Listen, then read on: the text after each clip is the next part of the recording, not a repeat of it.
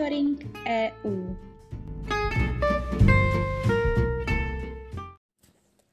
Zastoupení Jihomoravského kraje v Bruselu si pro vás připravilo souhrn toho nejdůležitějšího, co se v Dubnu událo. Litva oznámila, že jako první země Evropské unie přestala odebírat plyn z Ruska. Odběr byl ukončen už na začátku dubna. Tomuto kroku přistoupilo Ministerstvo energetiky v souvislosti s ruskou invazí na Ukrajinu a s požadavkem Moskvy, aby odběratele ze seznamu tzv. nikoli přátelských zemí platili za ruský plyn v rublech. Řecko splatilo Mezinárodnímu měnovému fondu poslední část svého dluhu ve výši 2 miliard dolarů, zhruba 44 miliard korun. Řecko si od Mezinárodního měnového fondu a Evropské unie půjčilo v letech 2010 až 2018 zhruba 260 miliard eur kvůli vážným problémům se svými veřejnými financemi. Předčasné splacení poslední tranše, kterou mohly Atény uhradit do roku 2024, má vyslat pozitivní signál finančním trhům a ušetří řecké státní pokladně desítky milionů eur. Viktor Orbán zůstává maďarským premiérem. Jeho konzervativní strana Fidesz opět uspěla v parlamentních volbách a současně si v tamnějším parlamentu udrží ústavní většinu.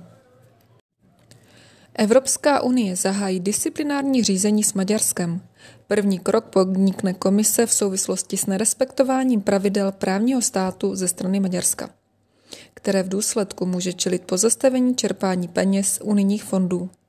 Maďarsko je první zemí, která čelí tomuto konkrétnímu mechanismu, zavedenému na začátku roku 2021.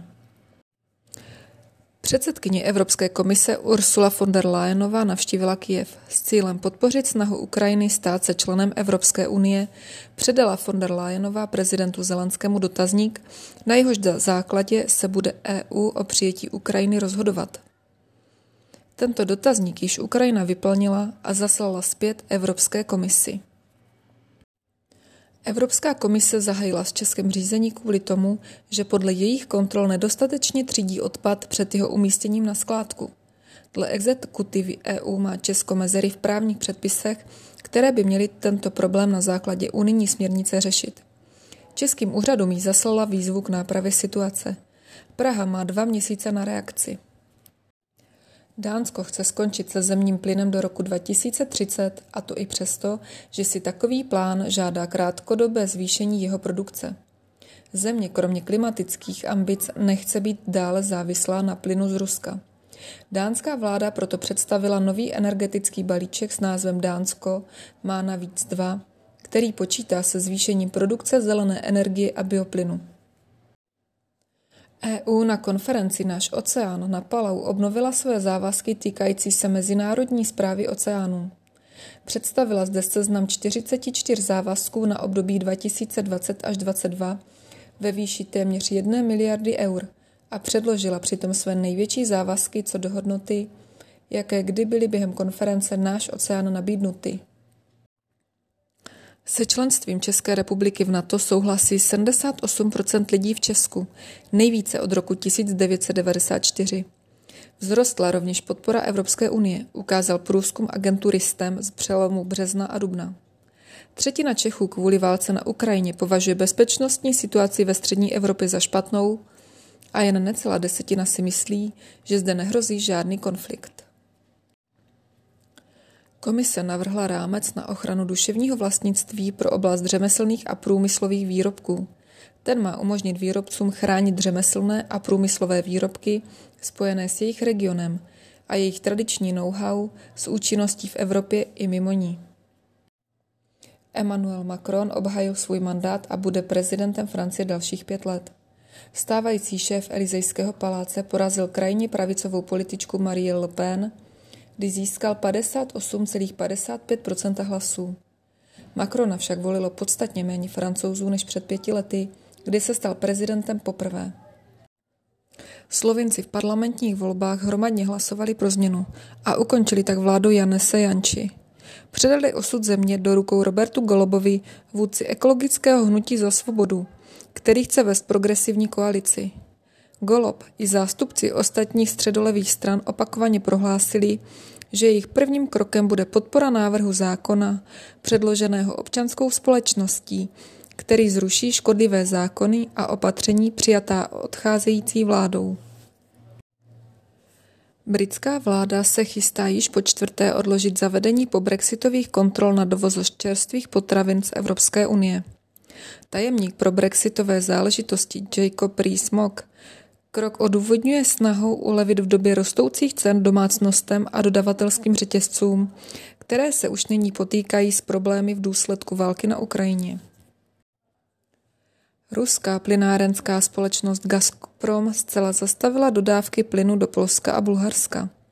Své rozhodnutí zdůvodnila tím, že místní plynárenské podniky PGNiG a Bulgagrac odmítli za plyn platit v rublech, jak Moskva požaduje. Dle předsedkyně Evropské komise mají však země EU připravený nouzové plány, protože se na tuto situaci s ohledem na ruskou invazi na Ukrajinu připravovali. Evropská komise schválila Polsku plán pomoci zemědělcům za 836 milionů eur na snížení dopadu vysokých cen hnojiv. Polsko se tak stalo první zemí EU, které komise takový záměr schválila a rozsah veřejné pomoci bude v tomto ohledu rekordní. Varšavě byl schválen program subvencí za 3,9 miliardy zlotých, což zhruba odpovídá částce 836 milionů eur. Evropská komise zveřejnila seznam 100 měst Evropské unie, které se zúčastní mise EU zaměřené na vznik 100 klimaticky neutrálních a inteligentních měst do roku 2030. Mise města.